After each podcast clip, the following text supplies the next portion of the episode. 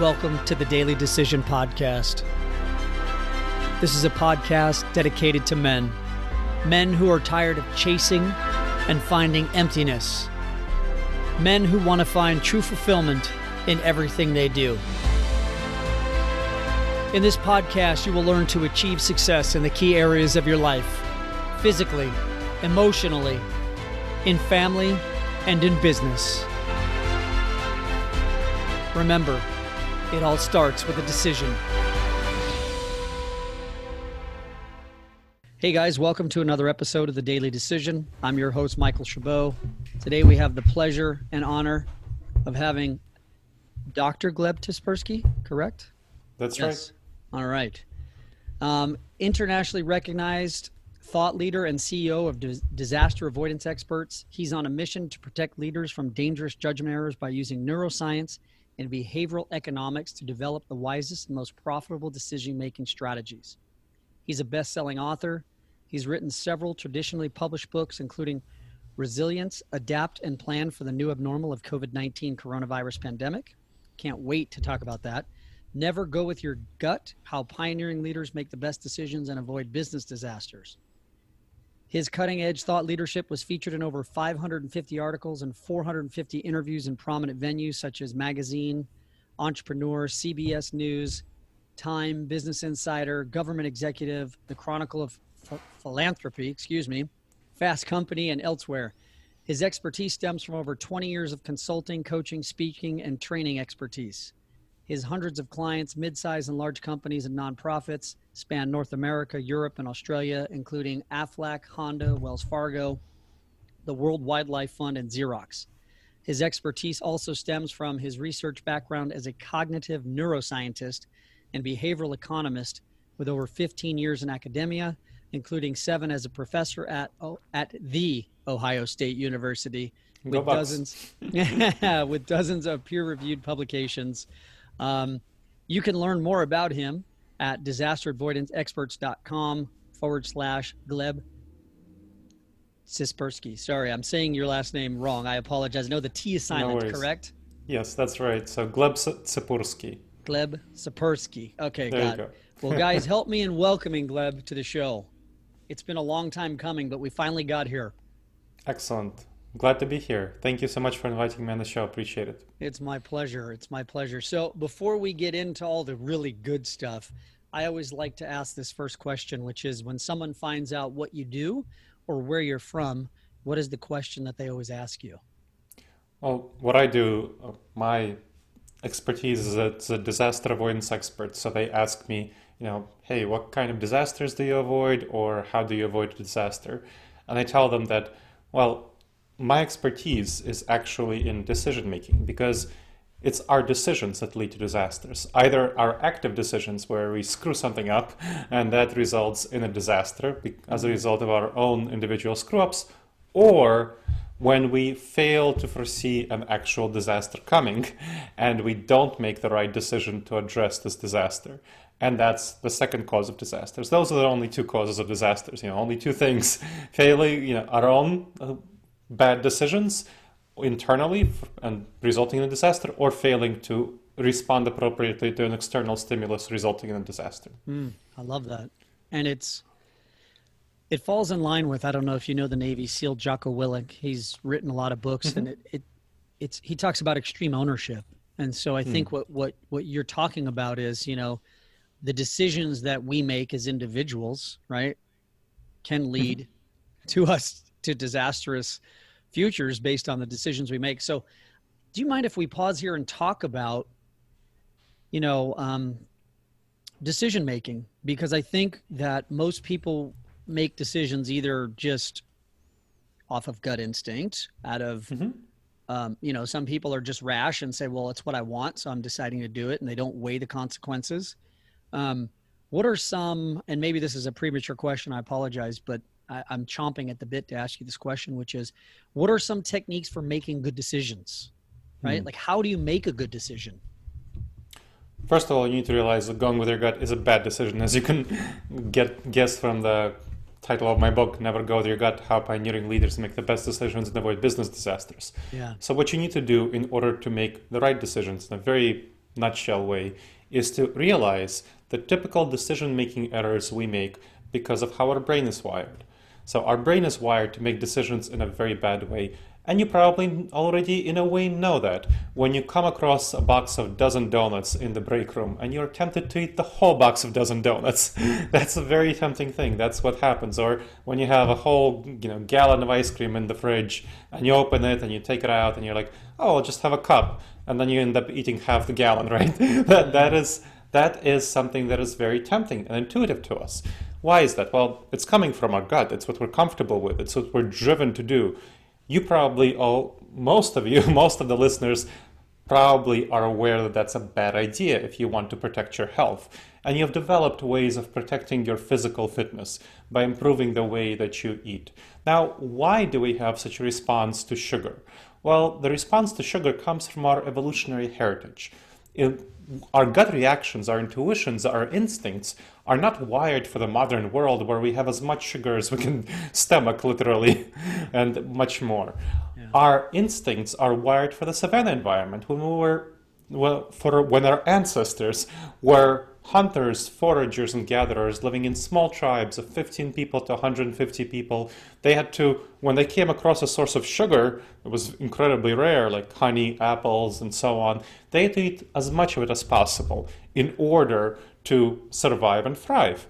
We are the descendants of those who eat as much sugar as possible. It's wired in us. So that's our evolutionary reflex. Therefore, in the current environment, we still have that evolutionary reflex but it's very bad for us in the current environment. So that people who tell you to go with their gut, you know, follow their intuition, be natural, be primitive, be savage, you know, to quote Tony Robbins, be primal. Those are the people who are telling you to eat all the sugar, all the donuts, everything, right? That's what it means. Follow your gut intuitions. They probably would not tell you to eat all the donuts because they realize how ridiculous that is, but they still tell you to go with your gut in other areas of decision making it's just as ridiculous to go with your gut. Now think about that environment, that primal savanna environment. There, in order to survive and thrive, in let's say to threat responses, just let's go with that. Sure. The threat response that we had to deal with was the fight or flight response. That was the main threat response. Now, when we saw a saber-toothed tiger, you might have heard of this as a saber-toothed tiger response, where we had to jump at 100 shadows in order to get away from that one saber-toothed tiger, flee that saber-toothed tiger, or fight an attacking tribal member, right? So those were, that's the fight or flight response. It was very healthy in the, survive, in the savanna environment for us to survive. It was very necessary. The threats we faced were intense, immediate, in the moment, savage, primal threats. Great. But in the modern environment, that's not the kind of threats we face. I mean, let's, you know, talking about resilience, adapt and plan for the new abnormal of the COVID 19 coronavirus pandemic, that book. Mm. Let's talk about COVID 19. That threat is very much unlike the kind of threat we face in the savannah environment. It's a slow moving train wreck. First of all, it's very unlikely to have an immediate situation happening with a pandemic. So we tend to not respond well to threats that are highly improbable. Mm. Second, it's high impact. We tend not to respond well to threats that are high impact. Mm. And third, it's a slow moving train wreck. We, t- we tend to not respond well to threats that are slow moving. And there are many of those. The fiscal crisis of 2008 2009 is another example of a highly improbable, high impact, slow moving threat that was huge, major, impacted us in a very major way, but res- responded to it very poorly. Now, the COVID 19 pandemic, a whole bunch of people responded by ignoring the information. They said, no, you know, this is overblown, it's just like the flu, not a big deal. That's the flight response. they flee from the information. And other people responded with an aggressive response, you know, completely go to the store, buy, buy out everything, you know, the, you know, no, no toilet paper, everything like that. That's the fight response. They're trying to take control of the situation, to fight the pandemic. You know, toilet paper fighting invisible germs, right? Neither of those is the right response. and we can talk about what the right response is. Those aren't the right responses. Business owners similarly reacted poorly. Some of them just to ignore the information. Some of them went to their emergency continuity, business continuity plans. Though that's the fight response, neither of those is the right response because the business continuity plan is meant for a short disruption. Mm-hmm. And I do this all the time. I prepare disaster preparedness business continuity plans as a disaster avoidance expert. They're great for when Houston is flooded That's a typical situation for which business continuity plans are prepared. You know, it's a one week, two week break. They're bad for a current situation because it's like Houston was flooded and then stayed flooded. That's not what a business continuity plan is for. Right. You need to adapt it to a different dynamic, and people didn't. So, those are just some examples of where we are making bad decisions. And we have to realize that before talking about the strategies for making good decisions, which we can talk about a little bit later. But I want to make sure that we understand the kind of things that cause us to bad, make bad decisions because you know without awareness we're not going to take the right steps to make good decisions and the specific ways that our mind fails is called cognitive biases. So that's the specific patterns of bad decisions that we make because of how our brain is wired. The biggest one with COVID 19, as an example, is called the normalcy bias. Now, the normalcy bias refers to us envisioning the future as though like it's similar to the past. Now, in the savannah environment, that was very appropriate. The future was going to be very much like the past. So, if somebody told us, "Hey, you know, did you know that we'll be very much disrupted? Our world will be changed," you should not believe them. That's not what the savannah environment was like. It was going to be very similar. But our current world is much more vulnerable to extreme, sudden shifts and changes, disruptions because of how interconnected we are, because of how we're dependent on various technology, and our gut reactions don't adapt well to this. We can hardly imagine that the world will never go back to the way it was in January 2020. We can mm. talk about why, but it's fundamentally changed, fundamentally disrupted. We will never go back to the world of January 2020, and people still don't realize this according to extensive studies and research and surveys. So this, this is some of the things that we need to realize about how our brain is broken and then take the steps to fix it. Like we are taking the steps to fix our physical fitness that's badly reacts to sugar. We need to take the same steps to address our mental fitness because we react badly to threats and other problems. Yeah, so wow, so much knowledge in that just short span. I was taking notes as you were speaking. Mm-hmm. And, um, you know, do you think that I mean, look, I know here in the United States, our our physical health has become an issue, right? We've all become too comfortable, eat too much mm-hmm. garbage, it's too readily available. We yes. lack self control, we lack discipline. I want to talk about the mental side of it though, because yes. you are a cognitive neuroscientist, right? That's right. And the brain at its basic function is meant to protect us, correct? Mm-hmm. Like yes. stay in bed because it's warm. Don't go outside. Don't leave the cave because the saber-toothed tiger will eat you, mm-hmm. right? Yes. That's in that's in what I call the lizard brain. That's in our mm-hmm. it's the same area that controls your fight or flight, your heartbeat, your breathing. Is that correct? That's right. That's the gut instincts. The lizard yeah. brain is the gut instincts. That's the intuition. That's what Tony Robbins and yeah. Malcolm Gladwell and so on, who tells you to blink and so yeah. on, tell you to use. Bad. Do not use it for for decisions that you don't want to screw up. So here's what I'd love to do. I'd love to talk about, and and you did so much of it already, but I want to really talk about COVID nineteen because I didn't realize sure. that you had just released a book on this, which I think is amazing. Um, I want to talk about it more I want to talk to you about, yeah, you're right. Like our brains are having a very hard time saying, like, well, we're just going to go back to the way it was. And that may not be the case. Um, mm-hmm. Yep. I think that there will be a new version of normal with mm-hmm. whatever that might be. I don't think any of us know at this point, but I'd love to talk about it more um, because mm-hmm. I think it's multi layered, right? You can talk about what it means to adapt and plan from a personal level, from mm-hmm. business level, if you run a business and you're a business leader, as a leader of your family, mm-hmm. right? So let's break those down. Let's talk about first and foremost, you know, you talk about normalcy bias, right? I love that term. Um, mm-hmm. break that down a little bit for us and then talk about maybe because I think so many people are struggling. And what I see, and then I'm going to shut up and let you talk, is that there's not many people that are on middle ground here with COVID-19. They're either one side which they're they're afraid to leave the house ever again until there's a vaccine and then there's another side that's like screw it I don't care I'm going out and that's it, right?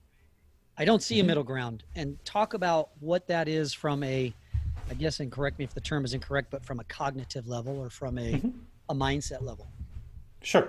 So in my book, Resilience, Adapt and Plan for the New Normal of the uh, of COVID-19 coronavirus pandemic, I talk about the errors that we make, including normalcy bias and others, and then how to adapt and plan for individuals, for households, for businesses, for all sorts of organizations, for leaders, and then how to make sure to have a plan for the future and make major decisions about the future within the context of COVID 19. Mm. So that's just this, this, the shape of the book. So I talk, cover all of those areas.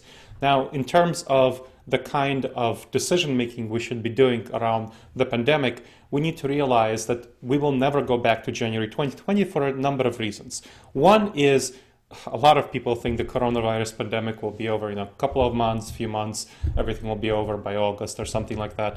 A lot of people are do saying that, following that, partially because there are a number of media figures, political leaders who are saying these things. Mm. That is not what the experts on epidemics are saying. That is not what the, and these are the people you should be looking at. Politicians, as you know, and media figures, as you know, like to spin things in a way that's appealing to their base. Sure. Experts, health experts, epidemiology experts, their base is research. They care about getting the right answers. That's what they're paid for. And when they get the wrong answers, they get fired, they get you know, less job opportunities. So their job opportunities, their reality, is very much dependent on getting answers that are going to be as right as possible. So those are the folks you should be paying attention to. That's just being being very clear. And those are the people who know and tell us that the pandemic will not be over until we get a vaccine. Mm. And we will not have any, we don't have any good treatments for it. We will not have any treatments for it, effective treatments for it, for the next year at least. This is treatment and vaccine are two separate things. Treatment means how do you address the pandemic? How do you address COVID 19 when somebody already has it? Vaccine is how you prevent it. Mm. So we will not have effective treatments for it in any large mass scale for at least the next year, for at least until the summer of 2021. We won't have mass availability of treatments that are going to actually seriously reduce the pandemic. You might have heard about some things like the remdesivir, which yes. reduces it slightly. So it reduces the span of time that somebody spends in the hospital from about 30% by from something like 15 days to 11 days. So that's kind of the latest research on it. And it's good, it's helpful, but that's not really nearly enough to address the pandemic in any meaningful way. So we'll, the only way we'll really address the pandemic is through a vaccine. And a vaccine, realistically speaking, if you look at the scientists, not people who are hyping up their own version of the vaccine, you, if you look at the scientists, experts who know how long it takes to develop a vaccine, will not be approved for mass use at the earliest possible point that it can be realistically approved is something like the summer of 2021. Mm. That's a very optimistic scenario. It means that all the first wave of vaccines that we put into testing has succeeded. Traditionally speaking, most vaccines that go through testing and trials fail. So we should not assume that that will happen, that the first ones will succeed. But let's say that they do. Let's say we get very lucky, you know, wonderfully lucky, and they do succeed. Then, by the summer of 2021, it'll be available. Then we'll have to take the time to produce it, distribute it, and vaccinate people. So that will take, you know, if you assume the government is very competent and really does a great job, which it has not been, unfortunately, very competent so far. No. But if you assume it, it's very competent, does a great job, it, it will take at least six months to do that. So that's with high level of competence. That means that we will be facing the pandemic until 2022, the beginning of 2022, in the most optimistic case.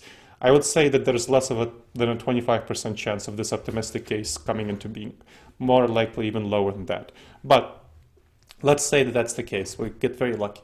Then we will face what what are we going to do in the meantime? Well, what we'll be facing is waves of restrictions and then loosening of restrictions. We're right now in May of 2020 where there's a loosening of restrictions. Well, loosening restrictions means that there will be an increase in cases. Mm-hmm. That's just yeah. what happens. Yeah. And then, of course, you will not want, right now, the death rates from really good hospital treatment, when you have really good hospital treatment, is something like 0.5 to 1%. 0.5 on the lower bound of estimates, 1% on the higher bound of estimates. Now, when you hospitals get overwhelmed when there's a spike of cases, that results in an increase in death rate by about 10 times, from 5 to 10% of the people who get COVID 19 die.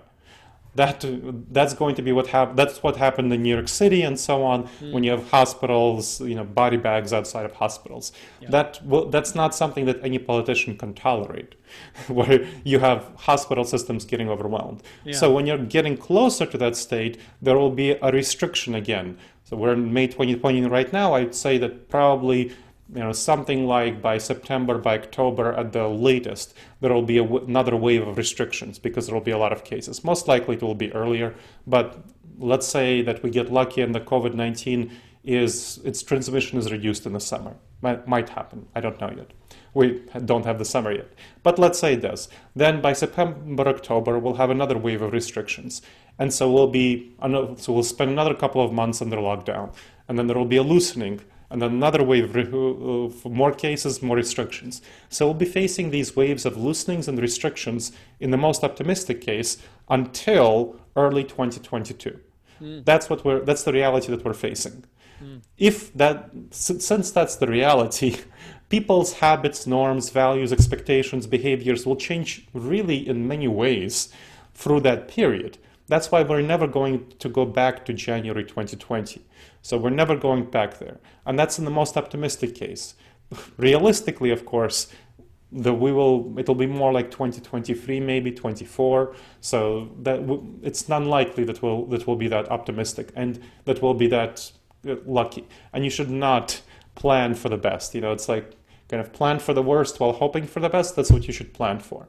So planning is one of the strategies that we have to address these cognitive biases we look at the numbers, we actually lay out what's likely to happen, what's likely to occur, you know, what the finances look like, and then make plans based on that. But it's very hard to do that. It's very unintuitive to do that. It's very intuitive to say, no, I want to go back to you know, January 2020, let me open up my restaurant or so on, and not look at the reality that, hey, your foot traffic, you know, how many people will actually be coming to your restaurant? It will be a third, maybe a half of what previously happened, and you have higher expenses than you previously had because you have to do this cleaning, you have to space tables six feet apart, you know, more, something like that. That's going to be very hard on your finances. Yeah. Restaurants are already notoriously bad in terms of their profit margins. Mm-hmm. So, do you really want to put yourself in that position? Right now, for my clients, I do coaching, consulting, training. My company does that, disaster avoidance experts in disaster avoidance, risk management, decision making, strategic planning. A number of my clients who are in the restaurant business, I'm very strongly advising them to get out of the restaurant business. Mm. This will not be a good business to be in for the next three, four years, realistically speaking. And then you want to not be in that business, you want to not be in the event industry, and many other things like this, like kind of in person activities, are not going to be a good business for you to be in, no matter how much you like that business or appreciate it. And I say this as someone who's one of my primary source of revenue is public speaking. So, public speaking training, I get a lot of money from it. And yeah. this is something I'm very much going out of shifting to virtual because the reality is that that's not the reality in which we live. Yeah. But it's very hard to realize. It's very unintuitive to realize. Mm. So that's kind of the normalcy bias. And there are many other mistakes like this that are very difficult for us to deal with. So, for example, another cognitive bias that we have to deal with and it's very hard is called anchoring. Now, anchoring refers to when we hear an initial piece of information about a topic, we become anchored to that piece of information about mm. the topic. And that is a very hard thing for us to cope with because a lot of people, when they first heard about COVID 19, they heard about it as similar to the flu. Mm-hmm. So that's kind of their the the way that they think about it. They're like, oh, COVID nineteen is just like the flu, no big deal. A lot of people are still thinking about it this way, even though much more evidence has come into reality, which shows it's so much worse than the flu in so many ways. Yeah, I'm not going to talk into the details, but that's kind of another error of thinking that prevents people from moving beyond their previous preconceptions and updating their beliefs based on new facts. So it's another big area error that happens not only around COVID 19, but any new information that we get. The first piece of information that we get about something very much influences our thinking on this topic, even though it shouldn't. I can talk about this a lot, but that's kind of another error that error that you want to be thinking about in terms of COVID-19. And right now we're talking about just the problems, not how to solve them. We can talk separately about how to solve them. I just want to make sure that people are aware of the kind of problems that we're facing. Yeah, definitely want to address how to solve them, but let's continue to address. And then I want to ask you, we'll go back to it. I want to ask you about a vaccine and, and how do you handle people who don't want to get a vaccine? yeah, sure. Let's go back to the problems we're facing, and then I want to talk about how to solve them because I think that is, and I want to just stay on anchoring for a moment. Is it because mm-hmm. our brain latches onto that? Because I know as as human beings, we we crave order and structure, right? Mm-hmm. Our brains crave that, and so I'm guessing that's with anchoring. That, that's kind of why we hold on to it. Well, you know, I've been told it's no worse than the flu, or it's just a little bit worse than the flu, right? It's really weird about our brain patterns because our brain is always looking for information, it's always looking for patterns, and it weighs the first information as the base, as the anchor for any new information. So, for example, there was an interesting study about anchoring which looked at judicial sentencing on you know how long ju- judges sentence someone for, mm. and it had judges before sentencing someone spin a dice, you know how how much do you get? You get one, two, three, four, five, six? And then make a sentencing recommendation on a theoretical case after they spun the dice, and the dice was supposed to indicate the prosecutor's recommendation. But obviously, the judge throws the dice. The judge knows that this is a completely random recommendation. It's not actually in any way relevant information. But we know that when the dice lands on a higher number, the judge gives a higher number as the sentencing. When the judge lands on the low, when the dice lands on a lower number, the judge gives a lower number as the sentencing. This is, you know, judges are supposed to work very hard to prevent themselves from being biased in this way. mm. But this sort of completely random piece of information, you know, what you get on a dice, really impacts a judge's sentencing. So there, there's a difference between you know five months for lower numbers and eight months for higher numbers. That's a really serious difference. So and this is again judges, people who are specifically well trained to address this. Our brain is very much looks for patterns, for information. So that's kind of one of the biggest problems that we have to deal with, that, that we are challenged by. Mm. And it's also very much influenced by how the sources of information that we get are that we trust. So there was there was an interesting study done on Fox News viewers who were listening to Tucker Carlson uh, versus the regular Fox News on COVID 19. Mm. So this is an interesting dynamic. Tucker Carlson was compared to other Fox News hosts, he was highlighting the dangers of COVID 19 quite a bit earlier than other Fox News hosts. So he would, he already in February was talking about, hey, this is something really dangerous. You want to be very careful. This is something that you really want to worry about. Whereas other Fox News hosts weren't highly, weren't emphasizing you know, I'm not, I'm not, talking about whether Fox News is bad or good. It's just yeah, yeah. The, a specific show within yep. Fox News. Yep. So Tucker Carlson was more was strongly emphasizing the threat, and the there was a study, peer review, whatever, extensive research, which showed that the people who were watching Tucker Carlson's show, those areas and those people specifically, had significantly lower sickness rates and death rates than people who were watching the rest of Fox News just because they were fo- in March and February and March of 2020, because Tucker Carlson was just much further ahead of other Fox News hosts. The other Fox News hosts shifted their rhetoric around this mid Feb mid March to match Tucker Carlson's rhetoric, but he was much uh, ringing the bell much before this. So you can see that in those the people who were listening to Tucker Carlson kind of lucked out, had better health outcomes, less death, less hospitalizations, and that all comes from the source of information that you're listening to. So that's called the authority bias, where we tend to trust people who are we see as authorities, regardless of whether or not they deserve to be trusted. Mm. There's no absolute objective difference between Tucker Carlson and other Fox News hosts, but people who are listening to those source of information, even though neither are experts in epidemiology, neither are experts in this information, we're still making this judgment, this cognitive bias of authority bias is causing us to trust them more than we really should. What people should do is actually look to epidemiologists who are experts on this topic, but they don't. Yeah.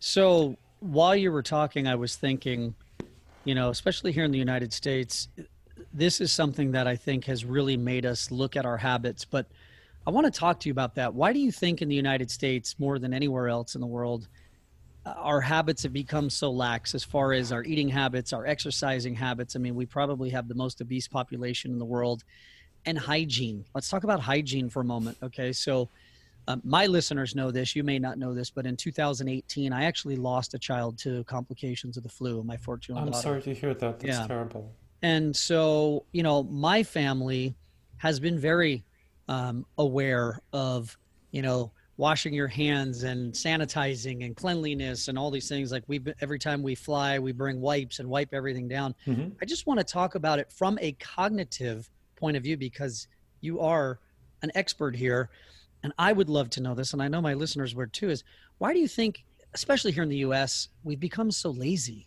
with mm. whether it's our our our physical you know our mental our hygiene. I mean, you and I know we're men. How many men use the restroom and leave without washing their hands? Mm-hmm. A lot. Sure. Yeah. Hopefully now they don't.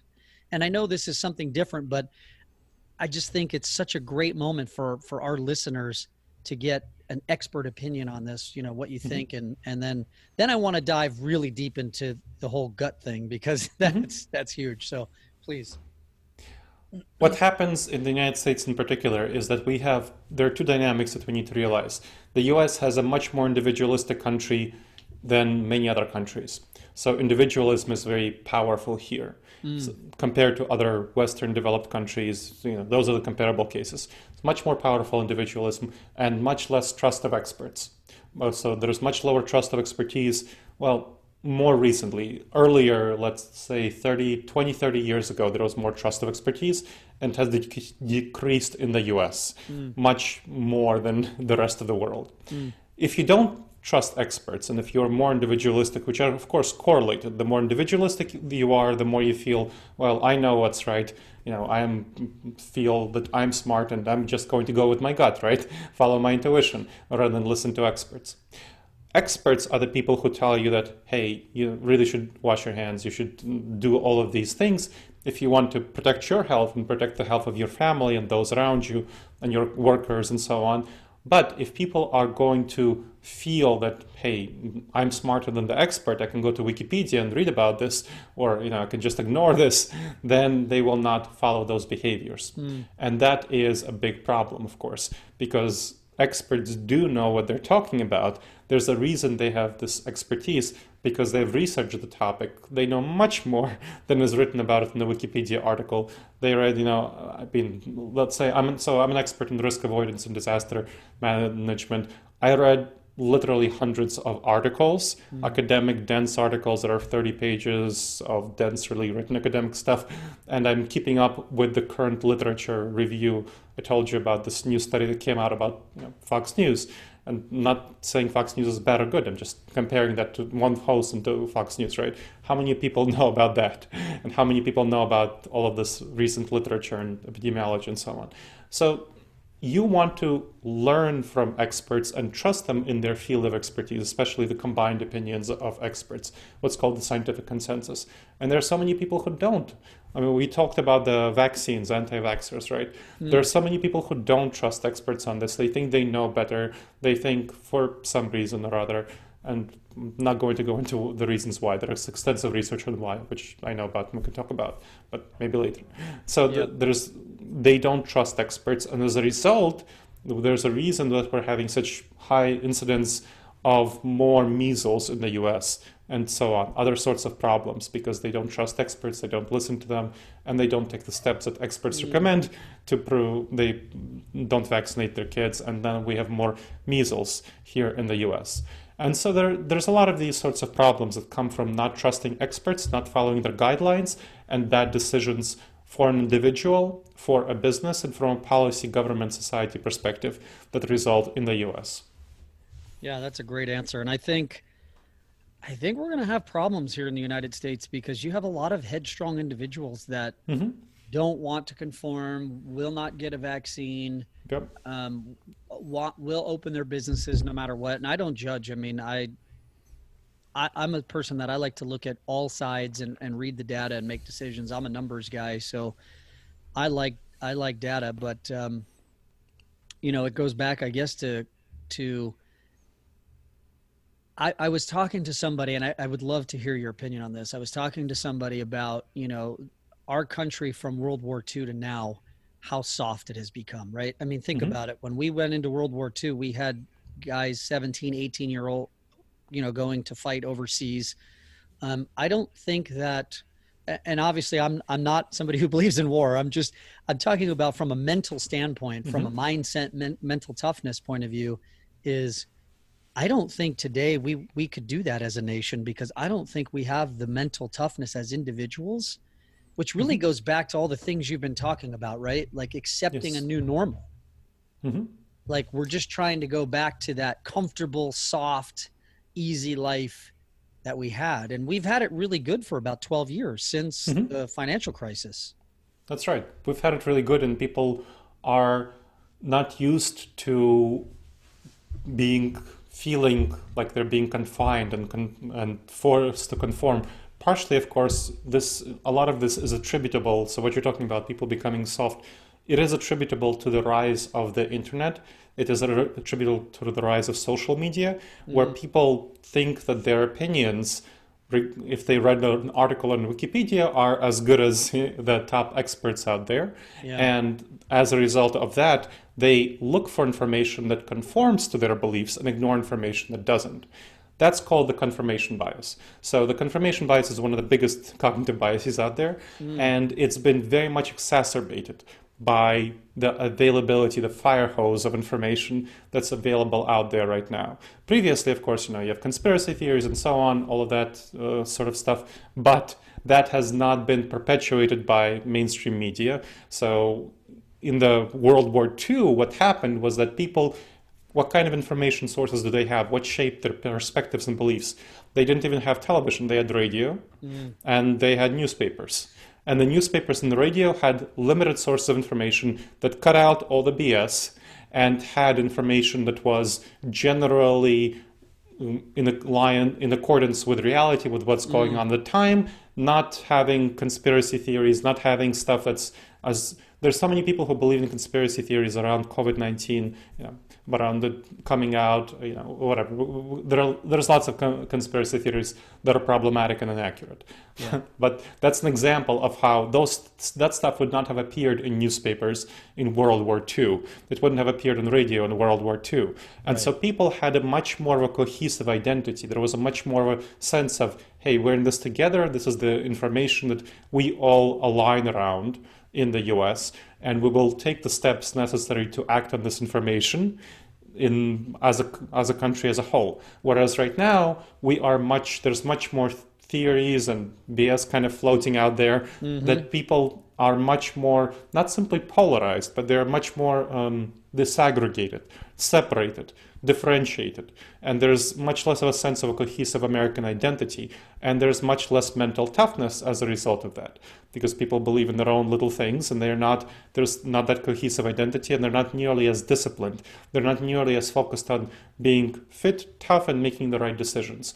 And my book, Never Go There Gut How Pioneering Leaders Make the Best Decisions and Avoid Business Disasters, goes into this in depth, into the question of mental fitness. How yes. do you become mentally fit? How do you make the right decisions? How do you make sure that you the information that you get is the right information, given that we no longer have those filters of mainstream media that would actually filter out the inaccurate information. Yeah. Whereas you know your friends sharing face something on Facebook may not may be or may not be true, but so many people believe it.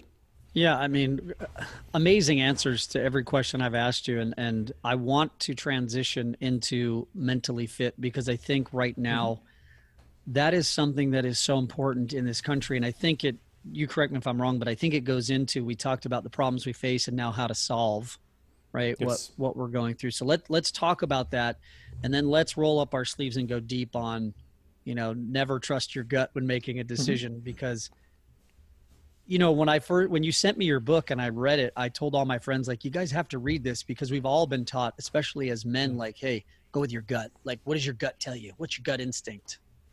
And now here's a book that you wrote that goes against what we've all been told. But after you read it, you understand why. So I don't want my listeners to hear it from me. I want them to hear it from you. So let's talk about um, how to solve the problems we face, and then we'll go into mentally fit and how to get there and mentally tough. Yes. So how to solve the problems we face? Again, you want to realize that these cognitive biases and which ones are particular to you. So, for example, one of the biggest cognitive biases that I suffer from is called the optimism bias. Mm. Now, the optimism bias causes me to see the world as more nice and friendly than it actually is. You know, I see the grass is green on the other side of the hill, even though it's often yellow. I see the opportunities, I don't see the risks.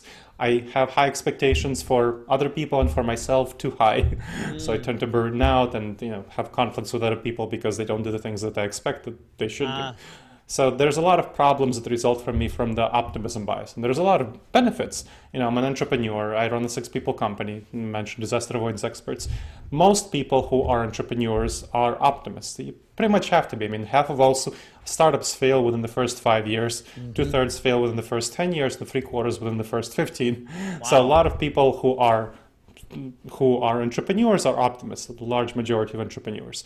But that causes them to make the wrong decisions, often, especially in the growth stage of their startup, and in the for ordinary people who are optimists, you know, who aren't entrepreneurs. So, for example, I'm the kind of person who has 20 ideas before breakfast, and I think they're all brilliant. now, that imagine if all everyone in my company had the same perspective. Well, we'd have six people with 120 ideas who would reinforce each other's ideas and say, yes, that's brilliant, let's do that, we'd be running 120 different directions. And then that's what causes a lot of startups to fail. About half, you know, one of the top two reasons for startup failure is lack of money to accomplish the projects that you sent out on. Mm. So lack of focus. You need to be much more focused in order to make the right the decisions. So I like to really I like to work with other optimists. It makes me comfortable. It fits my gut reactions. Of That's something I like to do.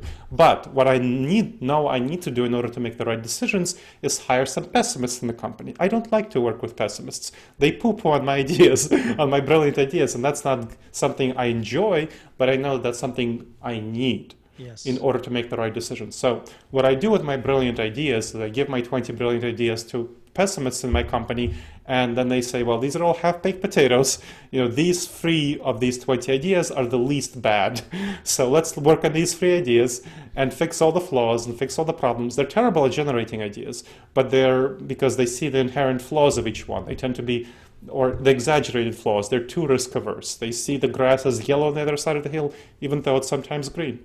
But what they're great at is judging ideas, evaluating them. And so they take these three least bad ideas and they're great at fixing flaws. So they fix the flaws of these ideas and they're great at implementation. Mm-hmm. So they, then they implement the ideas. So that's kind of a really good dynamic for you as an example of how to fix a specific cognitive bias.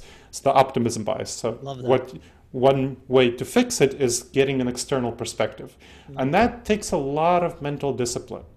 And I gave the examples of why it takes mental discipline. It's uncomfortable for me to give my ideas over, to have them criticized, to have them picked over, and then have them made somebody, you know, not simply my ideas, but a combination of my ideas and somebody else's idea, and then the implementation is not, I'm not the one implementing it. That's not comfortable for me. that's not something that goes with my gut experience, but that's the thing that needs to happen, that I know needs to happen in order to make the right decision how many people actually get an external perspective on their ideas? Very few. Mm. It's very uncomfortable, especially as you said, kind of the man machismo culture, machismo kind of, you know, strong, independent, you know, my gut is right, even regardless of what other people say, right?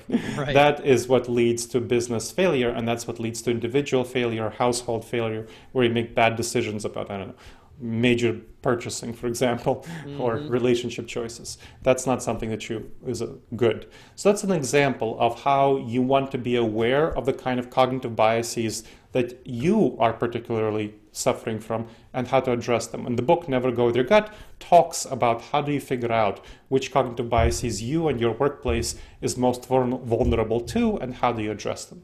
So that's kind of one area. Then the other area that the book talks about that you want to be very aware of are specific techniques that you can use to become mentally fit.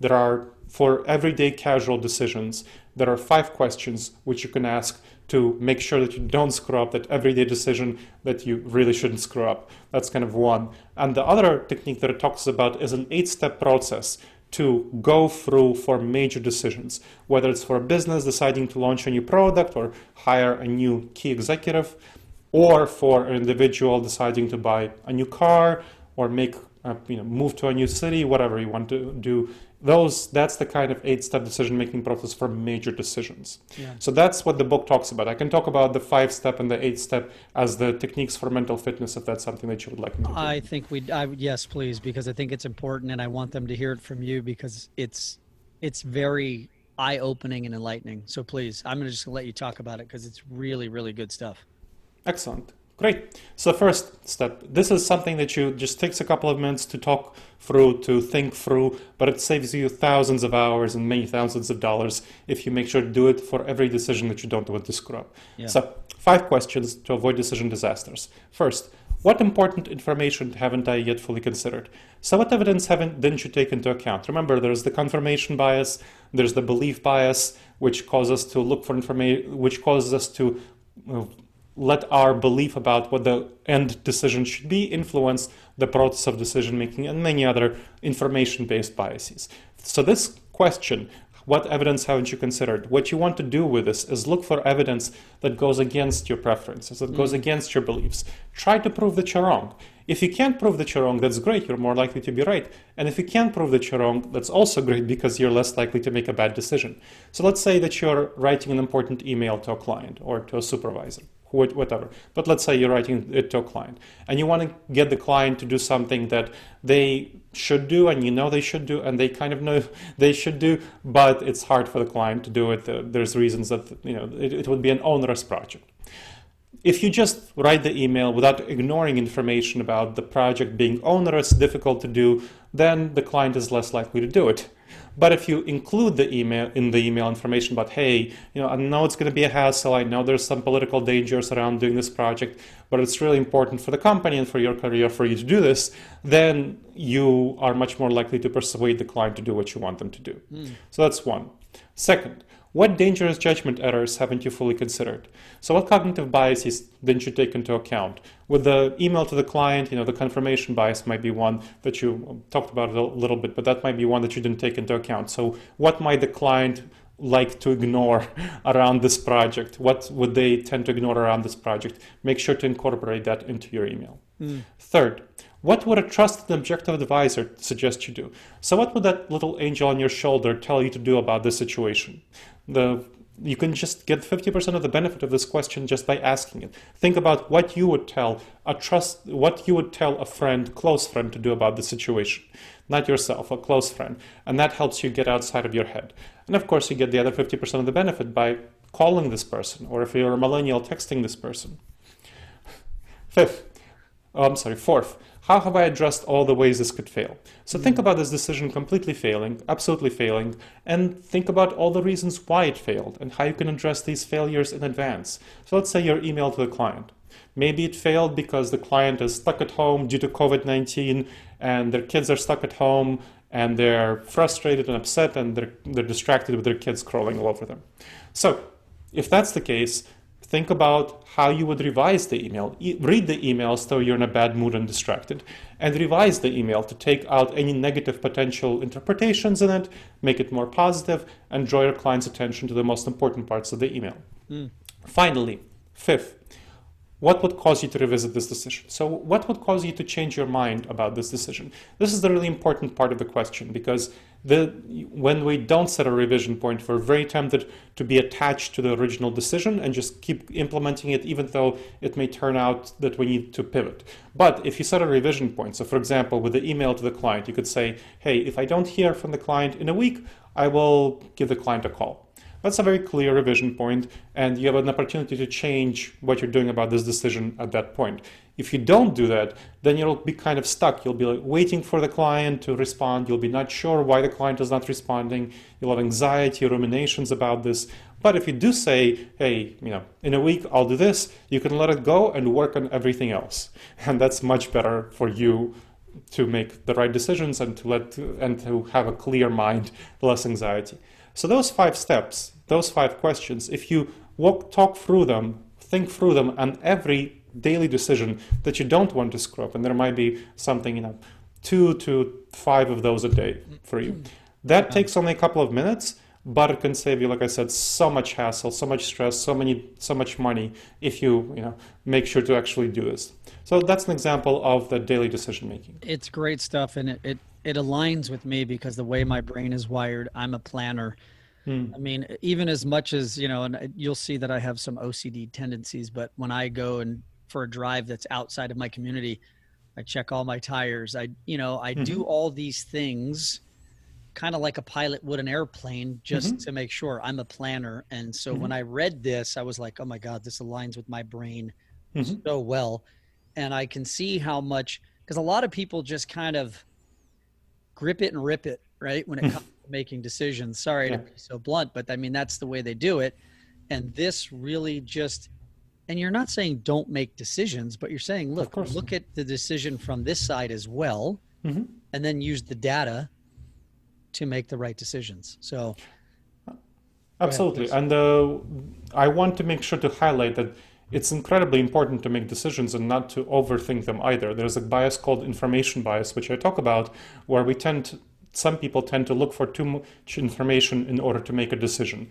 Mm. And that's problematic as well. What you want to do in, and this is I talk about in the major decision making step, you, what you want to do, especially for major decisions, you want to decide how much information you need in advance. What kind of mm. information, how much information you need in advance. What kind of information is actually important and relevant. So that you don't spend too much time looking for information. You need to spend the right amount of time that's dependent on the importance of the decision. The more important decision, of course, the more time you should spend on it. The less important decision, the less time you should spend on it. yes, and it's it's what I call uh, paralysis of analysis, right? You yes. just overanalyze. So great stuff. Let's let's talk about. Do you mind talking about the eight step process? I would love to talk about the eight yes, step process. Please, please, please. So the first thing you want to think about when you're going through the eight step process is what uh, is just making the decision itself. So you want to identify the need for a decision to be made. And that's a very important step. A lot of people miss this step but think about COVID 19 as an example, since we already brought it up. Mm. How many people missed the need to make some major decisions around COVID 19? They, they should have made, let's say, preparations for COVID 19 already in ideally January, but at least February, prepare their households, themselves as individuals, their careers, their business, their organizations, government officials should have prepared public policy, you know, health mm-hmm. officials should have prepared hospitals, so many things that should have been prepared that people missed the need for decision to be made. And this happens all the time. This happens all the time in households and businesses for when you're should launch a product earlier or you know people businesses tend to get too stuck to a successful product and not work the, on the next iteration of a product that would be even more successful. They tend to miss when competitors are entering the marketplace. There's a lot of issues that business leaders tend to miss. So that's an example of where you want to be thinking about identifying the need for decision to be made. That's the first of eight steps Second, gather relevant information from a variety of perspectives. You want to especially look for people who disagree with you, people who don't share your beliefs. Again, for the confirmation bias, belief bias, and many other biases, you want to look for information from people who don't agree with you. You don't have to follow and do what they what they tell you to do, mm. but you want to consider their information and consider it more heavily than you would otherwise to go against your intuitions. And here's where you want to think about the kind of information you want to gather. So you don't need to gather, you know, everyone and their grandma. you want to gather relevant information from informed perspectives, especially those who disagree with you. So that's the kind of and here you want so you want to limit the information. This is an opportunity to decide how much information and what kind you need to gather. Mm. Third, Decide on the goals. Paint a clear vision of the ideal outcome. Since we started talking about COVID 19, so I talk about in the book Resilience, uh, adapt and plan for the new abnormal of the COVID 19 coronavirus pandemic, how to make a good decision within that context. Well, when you want to decide on your goals, paint a clear vision of the outcome, think about what you want, let's say, your career talking about your career, to be like five years from now. In the reality that you know next three to four years we'll be dealing with the pandemic, what how will you proceed for the career? Do you want to, if you're in an industry that's going to be hard hit by the pandemic, maybe you can get out of that industry, or maybe you can somehow adapt to be somehow virtually socially distanced to make sure that you are going to have a good career, even in the context of the pandemic. I mentioned before that I'm changing my speaking, training, consulting, and coaching to be all virtual mm-hmm. because there's going to be so many disruptions otherwise. That's an example of how to do this. Yep. Then, develop clear decision making criteria to evaluate your goals. So you want to be thinking about criteria for your decisions before you choose options. So criteria might be for a career the kind of salary you get, the kind of job growth opportunity that you get, the kind of fulfillment that you get from your career, the opportunity to work in a socially distanced manner, in, uh, ideally virtually from your home. So those might be criteria that you define. And then weigh the criteria about how important they are for you. So for example, if you happen to be over 60, you probably want to weigh the opportunity to work virtually as much higher than somebody who is, let's say, 20. So that is that is a difference depending on your health risk. Then, of course, salary might be less important for you if you're 60 and you already have a nest egg saved, and must, might be much more important for you if you're 20 and you want to build up your savings. Mm. So, if you you want to rate each of these on a scale of one to 10. So, for if you're 60, you can rate salary as a scale of you know three if it's not as important for you, and ability to work virtually as 10. And if you're 20, you might say that, hey, I'm going to rank my ability to work virtually as you know a four. It, it, matters somewhat, but not too much. And my salary as an eight, let's say, it matters much more, so twice as much, literally. So that's kind of where you want to weigh the criteria. Then you want to generate viable options to achieve your goals. Here, this is very important. A lot of professionals, a lot of business leaders, especially who are very optimistic, tend to settle for the first available option. Mm. This is a bad idea. This is not what you want to do with major decisions. Major decisions you want to make as good as possible. So make them as the, this is the previous one is for satisficing the five questions. That's when you want to satisfy. So you want to get a good enough answer that doesn't screw up, that doesn't screw you up. This one you want to get the best answer possible. That's one why you want to generate at least five viable options. That's what the research shows. You want to generate at least five attractive options, ones that sound good to you and appealing to you. Let's say of industries into which you want to go to if you want to leave an industry. So choosing a number of industries or whatever. That is the kind of thing that you want to be thinking about, or a number of roles within an industry. Next, weigh the options, picking the best of the bunch. So if you are again choosing an industry to go into, you can think of something like, hey, which one gets me higher salary if you're a 20 year old in the 20s and uh, you say, okay, the grocery industry, for example, I'm going to be a manager of a grocery store. It's very highly growing. There's a lot of need, hiring very quickly now, mm-hmm. something like that. Then you can go into that industry, and obviously you can't be working virtually.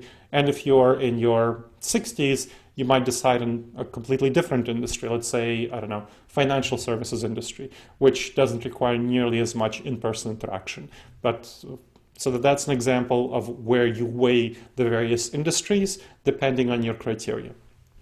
Next, you want to implement the option that you chose.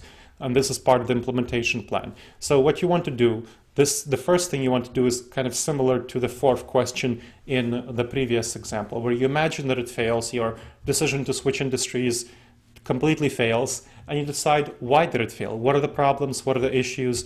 Maybe if you're in your 60s maybe you don't have enough technological training to go into the financial industry and work virtually. So that's something that you might work on get some certification some education in become more technology savvy make sure that your zoom interview that you don't screw up your zoom interview stuff like that the before you actually apply for interviews. So that's kind of an, a way that you can address failures. Now, the second part of this question seven, which is not present in the previous question, is how do you maximize success? You want to make this decision as successful as possible. So imagine that it succeeded beyond your wildest beliefs. Well, let's say the the best option, the best version of reality that you can imagine.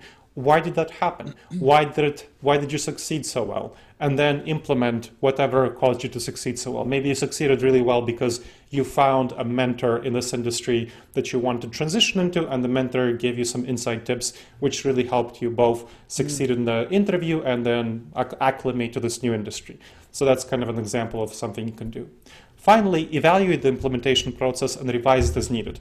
So for this step, what you want to do is make sure you have metrics of success. Develop clear metrics that would indicate to you that you're succeeding. So for example, in this new industry that you're going into, you can say that at three months, I will have had a really good report from evaluation from my boss and my success, and I will have built up a solid network of at least 10 contacts who can help further my transition into this industry. So net- networking and good relationship with your boss. That, th- those can be your metrics of success, and you could see if you are on your way to achieving those. Mm-hmm. And if you're not, then you can pivot. You can shift things about what you're doing. If you don't have those metrics of success, how do you know whether you're succeeding or not? You're going to let your gut lead you into believing that you're succeeding when you might not be. So those eight steps that's it takes about an hour to go through of, and sometimes more sometimes less depending on the decision. If you're deciding this as part of a group this is a great decision making strategy for a group by the way. Very very clear yeah. very transparent. It's very helpful. So i have all my clients go through this for major decisions. This process will really help you a lot save you so much time so much money so much hassle so much stress for major decisions. I mean how much how much will you lose if you make a bad decision about which industry to go into, how to switch your career, or what major new product to launch, mm-hmm. or how to implement a major new database? All of these things, how to transition to virtual service delivery for your company. This is the kind of things that you want to use this step, this process on. Yeah, I love it. It's it's brilliant. It's helped me a lot make decisions moving forward during this time. And um, obviously in the show notes i'll make sure that i put a link to all the books that you've written and we'll get to that shortly. But man the time is flying here. Um, just so much great information and i want to be respectful of your time. Um, i have a few questions that i like to ask as we get towards the end of the interview which is you know and I, i'd love to ask you this question which is what profession other than your own would you like to attempt? Is there one? Oh, gosh you know, I really like as not I guess not profession, but something I would enjoy doing. Let's say that way. If I had all the money in the world, I would probably spend a lot of my time doing gardening. Mm. So gardening, landscaping, I really enjoyed and I have fun with it. Now, I still spend a lot of my time writing and doing publicity to spread these ideas because I'm passionate about these ideas, but I probably do them from a nonprofit perspective rather than from a for profit perspective. Mm. So, having uh, in that sense, so that I can spread them. I mean, obviously, I'm spreading them not only for profit, but uh, that people would not have to pay money, that it would not be a barrier sure. to me reaching them. So, I'd probably spend my time uh, dividing it between doing gardening, like I said, which I really enjoy, like as a physical activity, mm-hmm. and then doing nonprofit spreading of these ideas, which I think are really valuable and help people avoid suffering, make the best decisions. I love that. And you know, while you were talking and going through the eight steps, I was thinking to myself, why is this not being taught in schools? I mean, really yeah. starting in the elementary school level teaching kids these steps, how to make decisions properly, so that as you get into high school and then you decide, do I go to college? Do I go into a trade? It's such, I mean, it's as important as oxygen, really, decision making it really making. Is. It, it really, really is. is. Right? Yeah, I'd love if this was taught, and this is something that I would be definitely like to do, like to see done. That would be yeah. wonderful. And, and, you know, this question isn't on my list, but because you've taught, you know, at the university level, mm-hmm. um, at the Ohio State University. That's right. um, you know, it's how do you how do you get something like this into the curriculum? I mean, would you agree that our education system, and I I didn't mean to go down this road, but our education system in this country needs a major overhaul. Would you agree? it it really does. One of the reasons I left academia about two years ago, two and a half years ago, is that there was opposition to me teaching this material in my mm. classes, and that was obviously problematic from my perspective that I couldn't bring this research-based material into classes, whereas um, the managers, kind of deans, supervisors, they wanted to f- much more focus on the content as opposed to teaching people decision making. Anyway, which is which is Yeah, crazy because is- especially really as a college student, you're, so you have to decide on what your major is. You know, Yeah. where you're going to go career wise. yeah, it's so much more important than you know. I don't know, teaching uh, geometry. Sorry to all the geometry teachers, Yes. but you know, this is stuff that you would use much more than use geometry. And Well, you can and- decide whether you want to use geometry or not. maybe maybe something like this pandemic that we're going through is is the catalyst that that changes our our education system. I mean, I've read and heard it said that the education system we're under now was from the industrial revolution, which was Yeah. put people in school, educate them so they can go work in a factory basically. Yeah, it's Right. not. It, it, it's a very bad fit for the modern environment. It's one Yeah.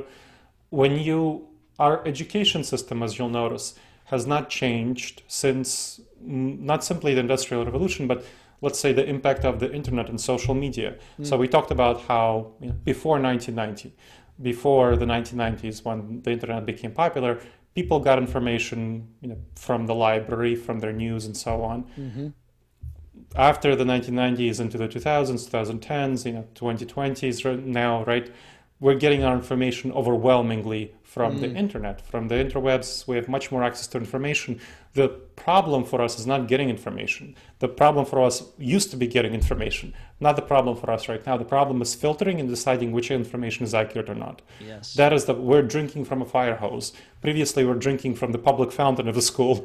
Now we're drinking from fire hose. And the schools are still teaching people in the same way as though they're drinking from a fountain. This is ridiculous. It should not be this way. This is, you know, BS. And unfortunately, this is the way the public education system is right now. Yeah. So it's pretty terrible. yeah.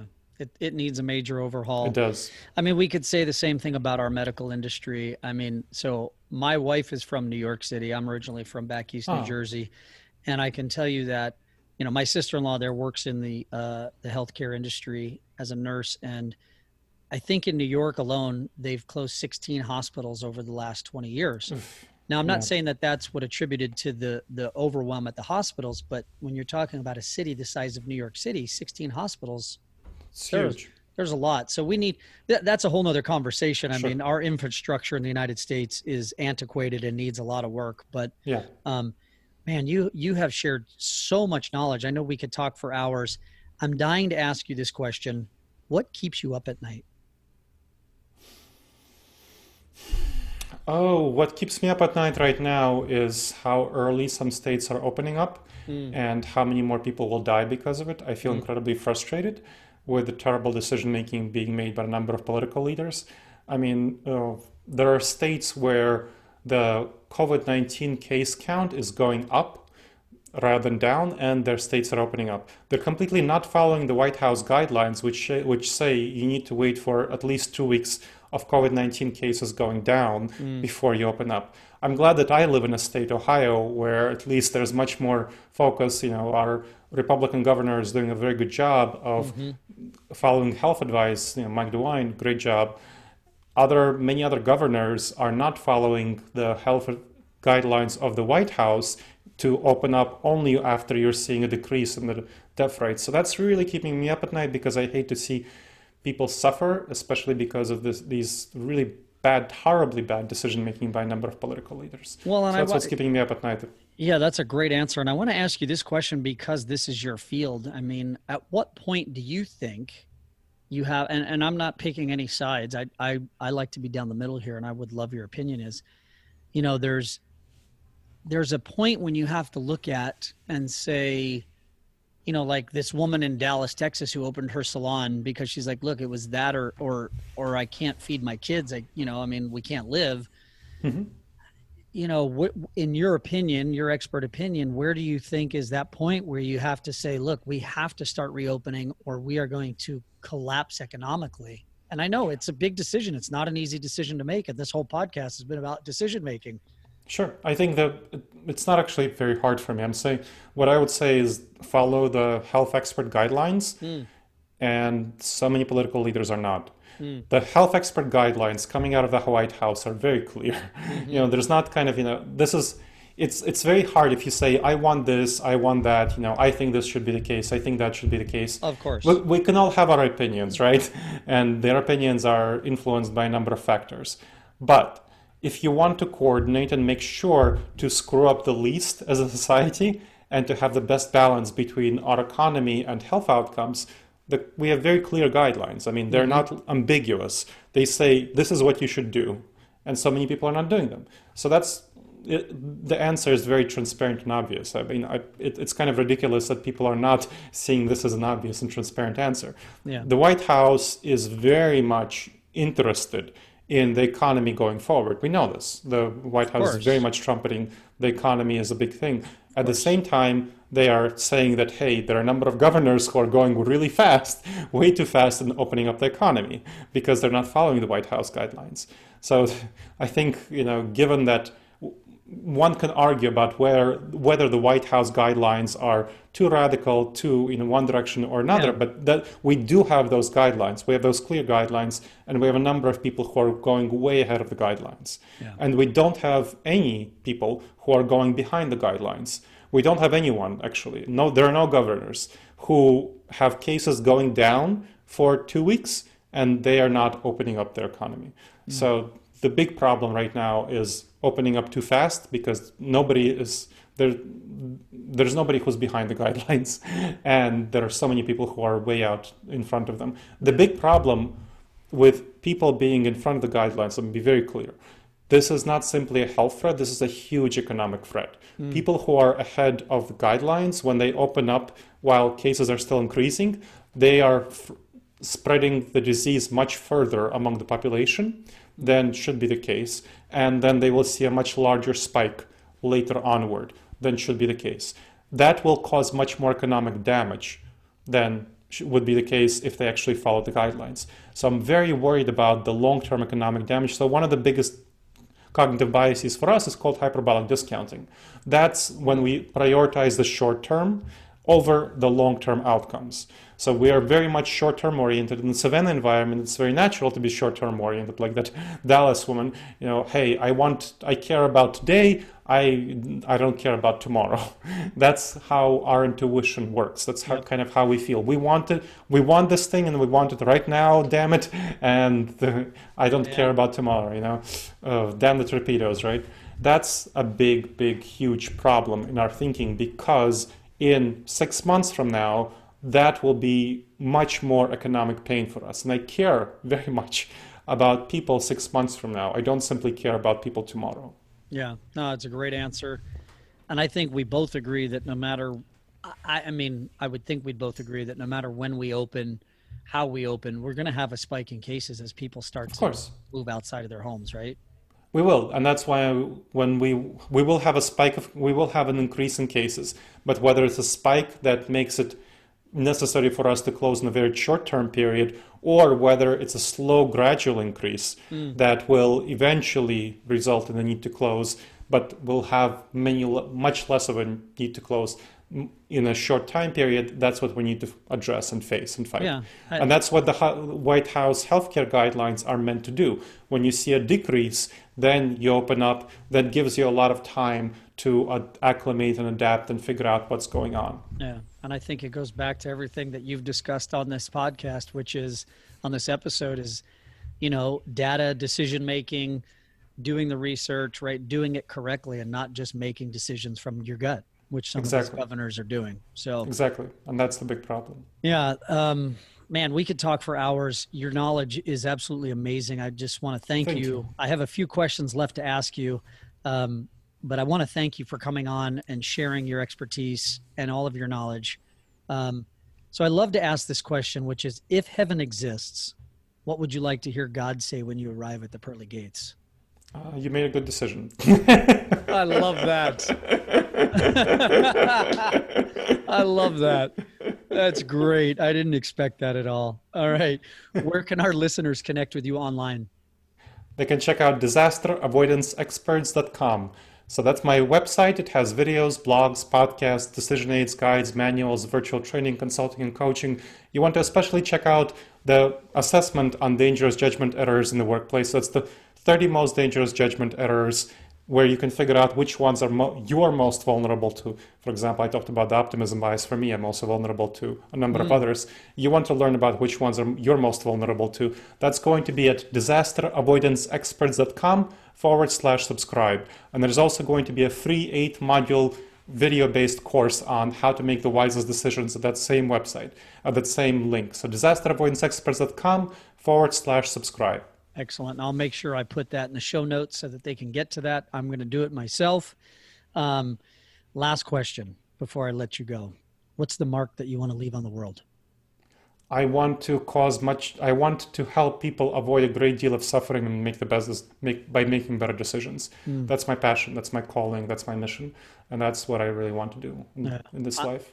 I love it. Um, again, I just want to say thank you for for coming on and sharing your knowledge and your expertise. You are definitely making a dis, a, a, difference in the world with teaching us all how to make better decisions. Um, thank you for sharing your book with me, and um, I'm going to put that the link to your new book. I can't wait to read that as well.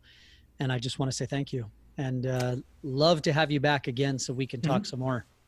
Excellent. Thank you so much. Really appreciate you having me on. It's my pleasure. And guys, if you like this, please share it, like it, subscribe to it. And remember, as I say, it all starts with a decision. Thank you for joining us on another episode of The Daily Decision. If you like what you hear, please do us a favor share it, like it, subscribe to it, tell your friends about it. And remember, it all starts with a decision.